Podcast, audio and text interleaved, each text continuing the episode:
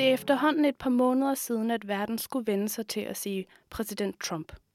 Vi har i tidligere programmer undersøgt facetter af denne nye virkelighed gennem filosofien og oplever efterhånden en mental udmattelse ved emnet. Alligevel er det som om, der stadigvæk er uafklaret spørgsmål. Denne gang træder vi derfor et skridt bagud og går i dybden med den grundforvirring, vi og sikkert mange andre har oplevet i forbindelse med valget i november. Jeg har derfor inviteret lektor Mikkel Bold i studiet til at fremføre hans kulturkritiske analyse af, hvad det er for mekanismer i demokratiet, der har banet vejen for, at en ukvalificeret, pompøs forretningsmand er lykkedes med at forføre store og afgørende dele af den amerikanske vælgerskare. Og om det udelukkende er et amerikansk problem eller et problem med det moderne demokrati som sådan. I dette afsnit skal vi således høre om, hvordan Trump er resultatet af en såkaldt kontrarevolution, en protest mod protesterne. Men også om, hvordan han er en repræsentation af en ny form for fascisme. Med teoretikere som Agamben og Rancière kan man ligefrem tale om, at han er et ud af flere, samtidig udtryk for en racistisk eksklusionsmekanisme iboende i nationaldemokratiet. Du lytter til Filosofikum. Mit navn er Rebecca.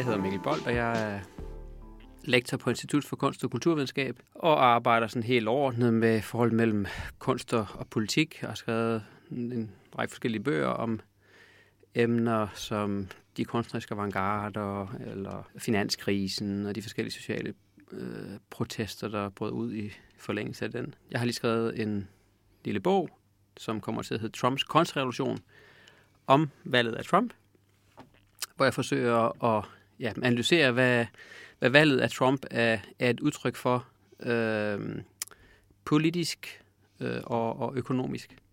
Og som titlen indikerer, som titlen gør opmærksom på, jamen, så er min analyse af Trump, at han skal forstås som en øh, kontrarevolution.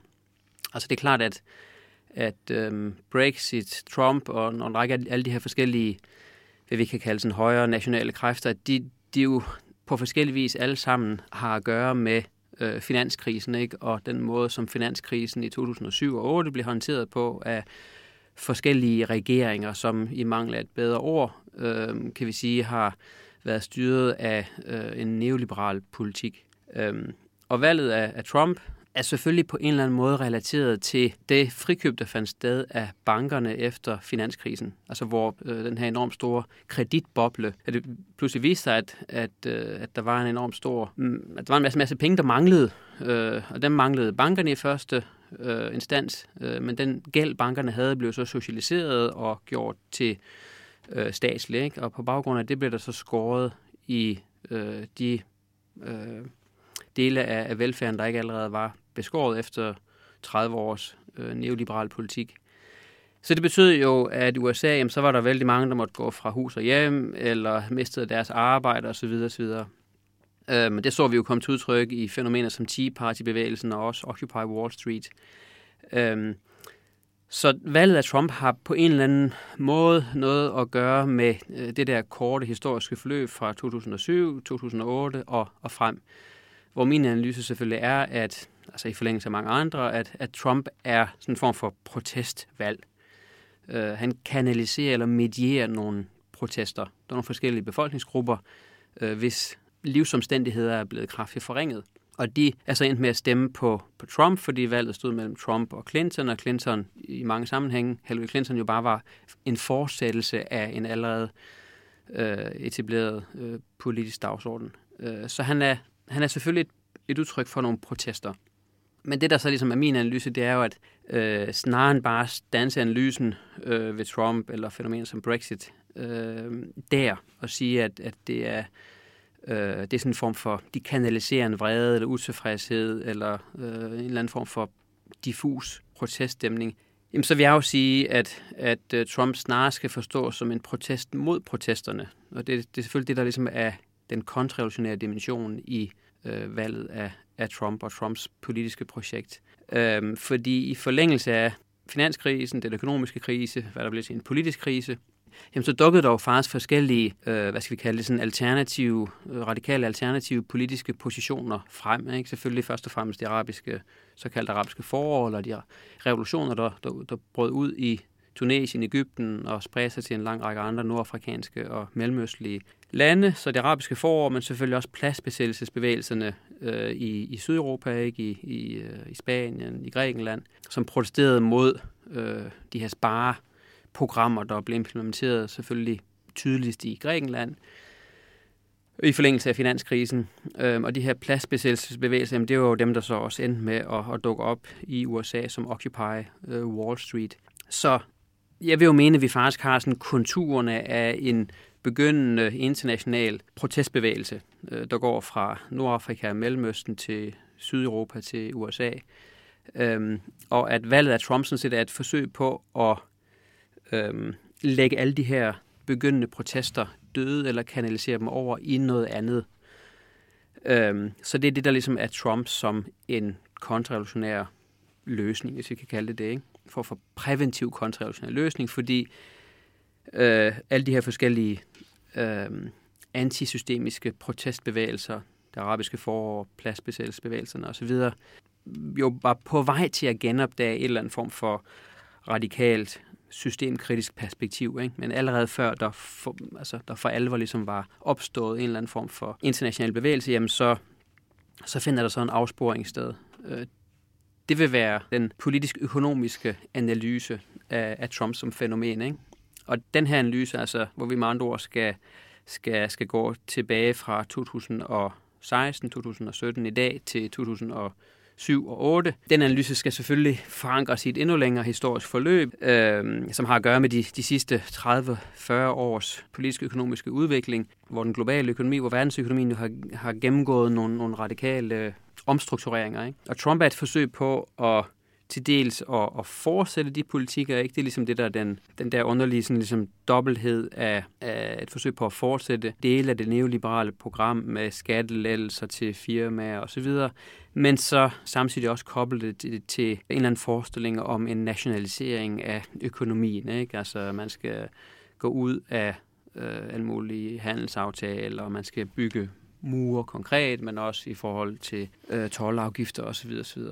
Ser du den her kontrarevolutionære bevægelse som en, hvad skal man sige, en trussel mod, eller noget, der står imod demokratiet, eller vil det være noget, som måske kunne ligge implicit, eller kunne være blevet Jamen det er jo så ligesom den, den næste del af analysen, ikke? Altså skal vi sige, ja, der er sådan ligesom øh, fire dele af analysen faktisk, ikke? Altså men den første er så den her forestilling om Trump som en kontrarevolution.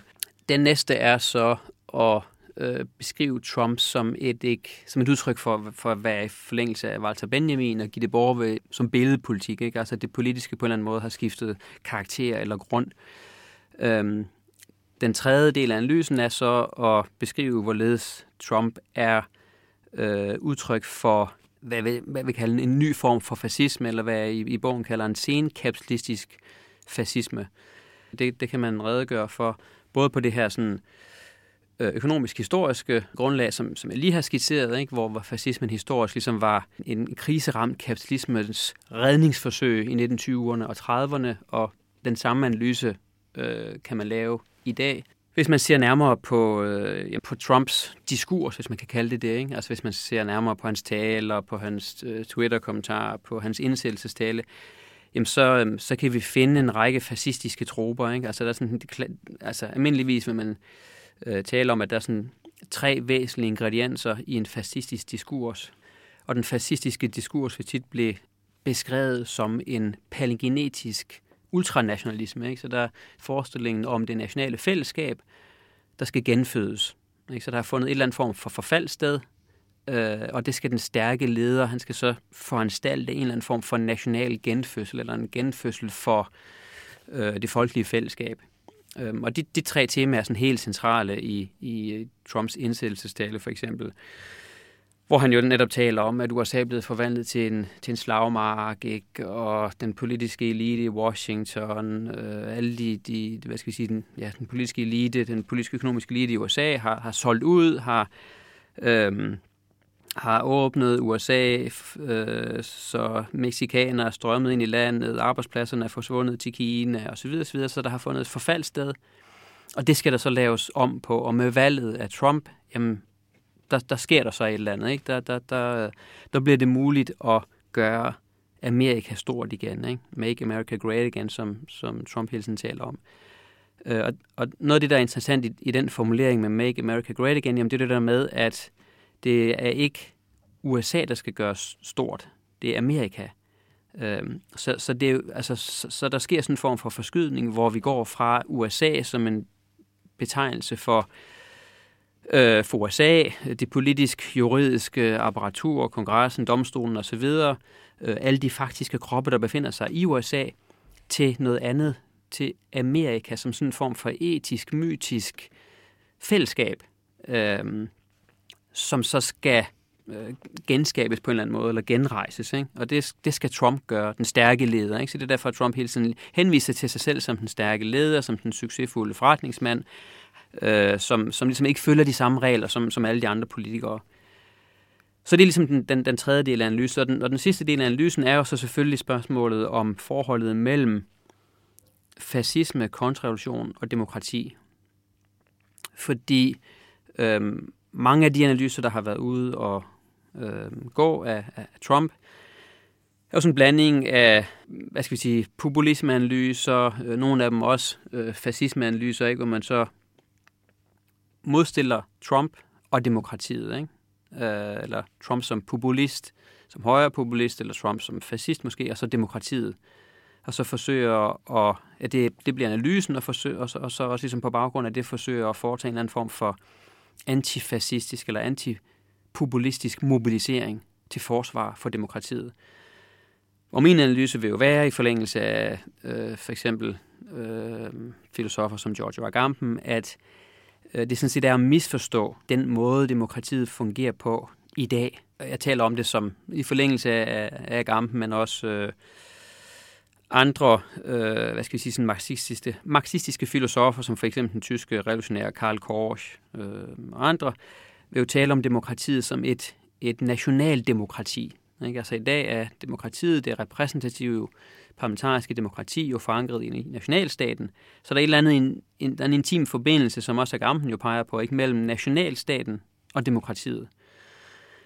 Øhm, og snarere, at der har fundet sådan en form for demokratisk kupsted, hvor, hvor, hvor Trump så på en eller anden måde sådan ligesom har, øh, har kuppet demokratiet indenfra, øh, jamen, så, så vil min analyse jo være i forlængelse af Gampen og de andre, at Trump snarere repræsenterer sådan en form for iboende, øh, fascistisk øh, mulighed i nationaldemokratiet i krisetider. Ikke? Når det føler sig truet på forskellige vis, jamen så, så, så er der øh, muligheden for at stramme op at skabe orden og, og, og øhm, suspendere eller annullere øh, forskellige juridiske, politiske øh, mekanismer og, og rettigheder.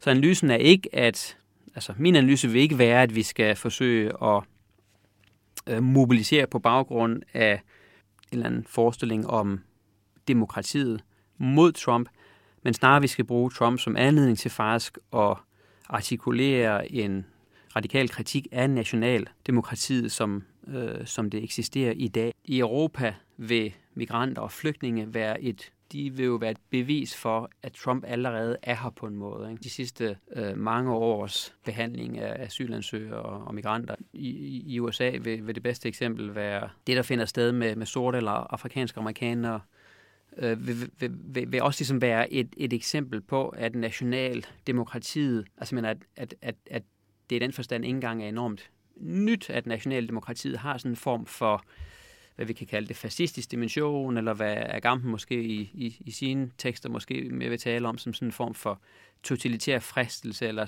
muligheden for at, at indføre undtagelsestilstand. Ikke? Og jeg tænker også måske i forbindelse med Agamben, hans, øh, hans analyser af, hvad skal man sige, ideen om folket. Mm, jamen helt sikkert. Han laver også en form for øh, filologisk eller etymologisk analyse, hvor han, hvor han tager fat i, i et centralt politisk begreb, og så viser, at det jo faktisk er tvetydigt, ikke? eller at det er dobbelt. Der er en eller anden form for dobbelthed ud at gå her, ikke? og den, den dobbelthed åbner for, for et eller andet øh, faretroende. Og det er jo også hans analyse øh, af termen folk, hvor, hvor han siger, at termen folk har jo sådan en grundlæggende dobbelthed. Ikke? Det betyder både det konstitutive subjekt øh, på, den, på den ene side, men på den anden side er det så også ligesom, termen folk har også en betydning på dansk, ikke? det er, når man ligesom siger en, en mand af folket, for eksempel, og sådan noget, ikke? så det har jo også ligesom betydningen, de marginaliserede, eller de fattige, eller nogen, der på en eller anden måde, hvad skal vi sige, øh, i hvert fald ikke er en del af det her konstitutive politiske subjekt. Så der er en eller anden form for, for dobbelthed. Ikke? Det er gammel taler om som, som øh, folket med stort F og folket med lille f. Så der er en eller anden form for dobbelthed der, ifølge Agam. Ikke? Og for, for, for ham er den jo, øh, hvad skal vi sige, nærmest grundlæggende. Ikke? Den, den, den, den har ligesom noget at gøre med måden, det politiske er konstitueret på. Men han mener også så, at der, der har fundet en eller anden form for accentuering sted af den her grundlæggende dobbelthed, der gør, at der hele tiden skal finde en eller anden form for renselsesproces sted, hvor folket med lille f skal disciplinere os, eller biopolitisk massere os, eller i sidste instans ekskludere os. Og det, det er jo det, han så i sin analyse kan forbinde øh, Nazi-Tysklands øh, måde at... Øh, ja, altså det, det er et forsøg på ligesom at, at, at, at så at sige, finde en, en, en løsning på de tyske jøders øh, eksistens i sidste instans og forsøge at, at tage livet af dem øh, industrielt. Forbinde den, det fænomen med, det, med, med EU og de europæiske staters måde at håndtere flygtninge på i dag, ifølge Agamben siger, det er jo, at nogle mennesker kan blive reduceret til at blive det, han taler om som nøgen liv. Altså ikke være forankret i noget juridisk rammeværk og heller ikke have nogen politiske rettigheder. De flygter fra en nationalstat, opgiver deres statsborgerskab, hvor de kommer fra, men bliver ikke tildelt. Altså vi forsøger at undgå, at de meget, meget konkret, at de kommer til, til Europa, ikke? Altså, men at, øh, forsøger på alle mulige måder at undgå, at der er nogle såkaldte menneskesmuglere, der kan transportere dem til Europa, indgår aftaler med Tyrkiet, som så altså mange forskellige måder skal undgå, at de kommer til Europa. Så det vi, altså, vi, vi er bare ikke interesseret i, at de kommer, ikke? Og, og vi er sådan set ligeglade med, at de dør, hvad, hvad de fleste af dem gør. Øh, så de er jo bare en, en eller anden form for overflødige kroppe eller sådan noget, ikke? Som, som ikke længere kan blive en del af det europæiske arbejdsmarked. Ikke? Fordi det vil jo ligesom være den, den politiske økonomiske analyse, at øh, der er ikke nogen, altså det er jo det er ligesom tilbage til det allerførste, jeg sagde, der er ikke nogen, der er ikke nogen vækst, så vi har ikke ligesom, altså de forskellige nationale økonomier kan ikke længere absorbere øh, arbejderklassen. Mm. Så de bliver i stadig stigende grad udskilt. Altså, men det finder sted øh, lokalt, det finder sted i USA netop, ikke? Folk kan ikke finde noget arbejde, de skal have flere lønarbejdere for at overleve. Men det er også det, der finder sted i Europa med flygtninge. Vi kan ikke absorbere dem længere, vi kan ikke integrere dem i arbejdsmarkedet. Så de bliver, de bliver udskilt på en eller anden måde. Ikke? De kan ikke blive en del af kapitalens metabolisme, som Marx kalder det. Øhm, så det er det, det, det er det sted, hvor, der, hvor, der, hvor, hvor en form for sådan marxistisk analyse møder Agamben faktisk. Ikke? Altså hvor, hvor, hvor kritikken af den kapitalistiske økonomi mødes med Agampens kritik af, øh, af nationalstaten faktisk, ikke? eller af, af, øhm, hvad vi kalder nationaldemokratiet. Så vi så ser den her eksklusionsmekanisme. Ikke? Og det, det, det, er jo, det er jo det, Trump han er et eksempel på. Ikke? Og det er derfor, han er, øh, at, at den rigtige betegnelse at øh, putte på Trump er, at han er fascist. Ikke? Altså fordi han vil, han vil sikre og skabe et amerikansk fællesskab. Og det her amerikanske fællesskab er jo selvfølgelig ligesom den, hvad skal vi sige, den, den, den hvide mands overherredømme. Ikke? Der er sådan en form for hvidhedsdiskurs ud at gå i, i, øhm, i Trumps politiske program. Så det er ligesom muren til Mexico og Moslemban og alle de her forskellige initiativer, ikke? Som, som selvfølgelig, som, som, øh, som vi kan øh, altså, synes er paradoxale, men, men, men som for mig ikke er væsentligt forskellige fra den flygtningepolitik, vi har i, i, i Danmark og EU. Ja, for jeg skulle nemlig lige til at sige, umiddelbart vil det jo netop virke kontradiktorisk med den idé, vi har om demokratiet, og den skulle være forenlig med en eller anden form for demografisk, etnisk renselse. Men, men det er så der, hvor du ser, at det er det ikke nødvendigvis. Men netop fascistoidt. Jamen, det, det, det, det, det er jo det, jeg ligesom vil, hvad skal vi sige, mærke med nogle af de her øh, andre, sige, jamen, altså, demokrati betyder enormt mange, mange forskellige ting, ikke? Men, men, men sådan som demokratiet findes i dag som politisk styreform, jamen, så er det knyttet til nationalstaten, ikke? Og det er et problem. Det er derfor, det, det giver mening at tale om nationaldemokratiet, at vi, vi bor i den nationale demokrati, for eksempel, ikke?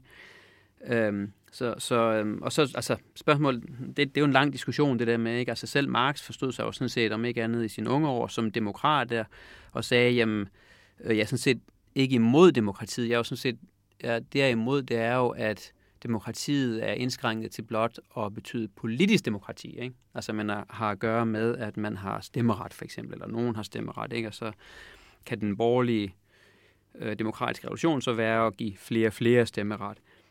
Men hvor Marx's kritik jo selvfølgelig vil være, jamen problemet er bare, at så er der væsentlige facetter af det menneskelige liv, der er unddraget demokratisk kontrol. Selvfølgelig først og fremmest økonomien.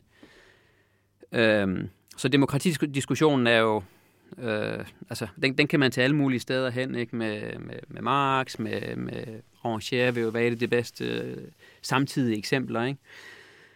Øh, der er jo også, hvad skal vi sige, formulere en radikal kritik af øh, demokratiet som, som styreform. Ikke? For, for Rancière er demokrati jo et øh, radikalt brud den med... Franske filosof, den franske filosof Jacques Rancière. Ikke? For ham er demokrati jo et brud med, øh, med forestillingen om, om hvad, sådan en form for forudgående opdeling af, øh, hvad skal vi sige, af, af, af stemmer og funktioner og, og roller. Så demokrati er jo en form for mi, altså min, mini- eller mikrorevolution for, for Rancière. Men han bruger stadig termen demokrati så om det, kan man sige. Ikke? Men Rancière vil jo være, øh, altså Rancières analyse af, af Trump, forestiller mig, vil jo, vil jo i høj grad også ligesom være en, en, en kritik af forestillingen om, at der har fundet demokratisk kup sted.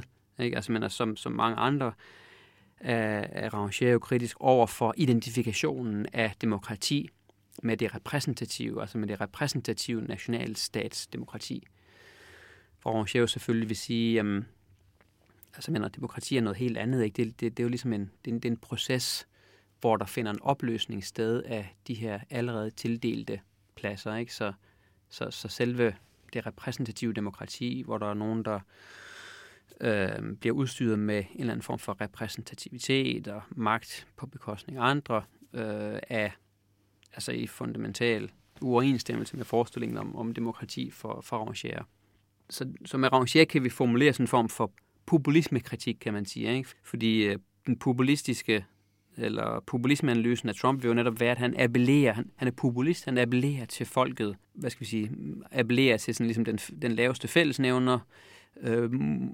ansporer til en eller anden form for racisme, og så vælger folket så Trump, ikke? Hvor, hvor Rangers glimrende analyse vil jo være, jamen, det der faktisk finder sted i det repræsentative demokrati, det er jo, altså den første bevægelse er jo faktisk produktionen af folket som det stemmeafgivende subjekt. Så det er, så det der snarere ud at gå, det er jo ligesom, at det, der finder sted, når vi vælger nogen ved et folketingsvalg, det er, at vi bliver produceret som vælgere. Og derefter, derefter ser det så ud som om, at vi så har valgt Lars Løkke Rasmussen eller Trump osv. Ikke? Så processen er faktisk modsat. Ikke? Det, der finder sted, det er, at vi med den franske filosof og Rancières lærer Louis Althusser bliver interpelleret som vælgere, som subjekter. Øh, og det ser ud som om, at vi har et politisk valg, som om vi er udstyret med agens. Men det, der sådan set finder sted, jamen, det er, at, det er, at altså, det er, en, det er en forudgående underkastelse, hvor vi bliver øh, hvor vi sådan, hvad skal vi sige, retrospektivt bliver udstyret med agens, men i virkeligheden øh, er blevet frembragt eller produceret af en struktur, som er, øh, som er valget, ikke? Eller, eller demokratiet, eller det repræsentative demokrati faktisk. Ikke? Her til sidst, er der nogen vej udenom fascismen? Altså, er der noget, vi kan gøre for at, at, øh, at vende skuden? Øh, jamen selvfølgelig, altså, vi, vi, der er alle mulige ting at gøre, ikke? og der er jo alle, selvfølgelig også alle mulige folk, der, der laver alle mulige øh, relevante og interessante ting. Ikke? Altså, men, selvfølgelig er det fint at, og, øhm, at tale om tingene og for, for, forsøge at komme med nogle adekvate øh, analyser og beskrivelser. Ikke? Øh, det, det, det er vigtigt. Øh, men det, altså, hvis der ligesom er, er, er, er håb i scenariet, eller om man skal kalde det, så, så, så, så, så vil det jo være, det er jo noget af det, der ligesom måske er det, øh, øh, hvad kan man kalde det, det provokerende ved, ved analysen af Trump som kontrarevolution. Øh, øh, når vi siger, Trump er en kontrarevolution, jamen så, så, så, så altså dermed peger jeg jo faktisk også på det der enormt store potentiale i hvad skal vi sige, de her sådan, konturerne af en eller anden form for global protestbevægelse. Ikke? Altså, så, så hvis der finder noget interessant sted, jamen, så det er det jo... Øh, altså i USA vil det jo være sådan noget som Black Lives Matter-bevægelsen for eksempel, ikke? Altså, men, som, som jo er en enormt radikal... Altså det er et mange facetteret fænomen, men der er jo, der, der er jo en, en, en virkelig radikal øh, kritik ud at gå i, øh, i dele af den bevægelse af af den øh, strukturelle racisme, som, som, som stadig er en realitet i, i USA, og som valget af Trump har altså et forsøg på at, at bekræfte endnu en gang. Ikke? Så, så, så nogle af de ting, der finder sted på, på gaden, eller hvad vi skal kalde det, de er selvfølgelig super interessante. Ikke i USA, Black Lives Matter, i Europa vil det jo være sådan noget som, som, øh, som nogle af de forskellige protestbevægelser i Frankrig, nu i Debout for eksempel, ikke? Altså, men som allerede har præsenteret nogle interessante perspektiver, og som, som jo argumenterer for en form for destitutionsproces, ikke? Så, så, så de forsøger jo at få så mange som muligt til ikke at stemme ved det franske præsidentvalg.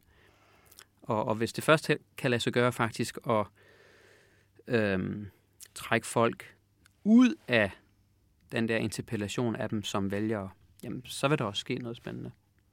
Mikkel Bold, du skal have mange tak. Velkommen.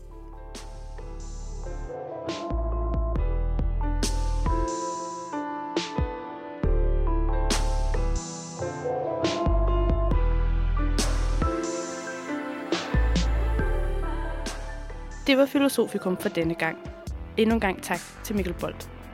Filosofikum produceres af Rosa Skudbur Emma Inge Hansen, Katrine Høhøj og mig selv, Rebecca Kasko Skadhed. Musikken er lavet af Andreas Murga og Joachim Kollerup. Vi er blevet rigtig glade for jeres feedback efter vi er kommet på iTunes, og vi vil rigtig gerne høre fra flere af jer, så gå endelig ind og giv os en anmeldelse.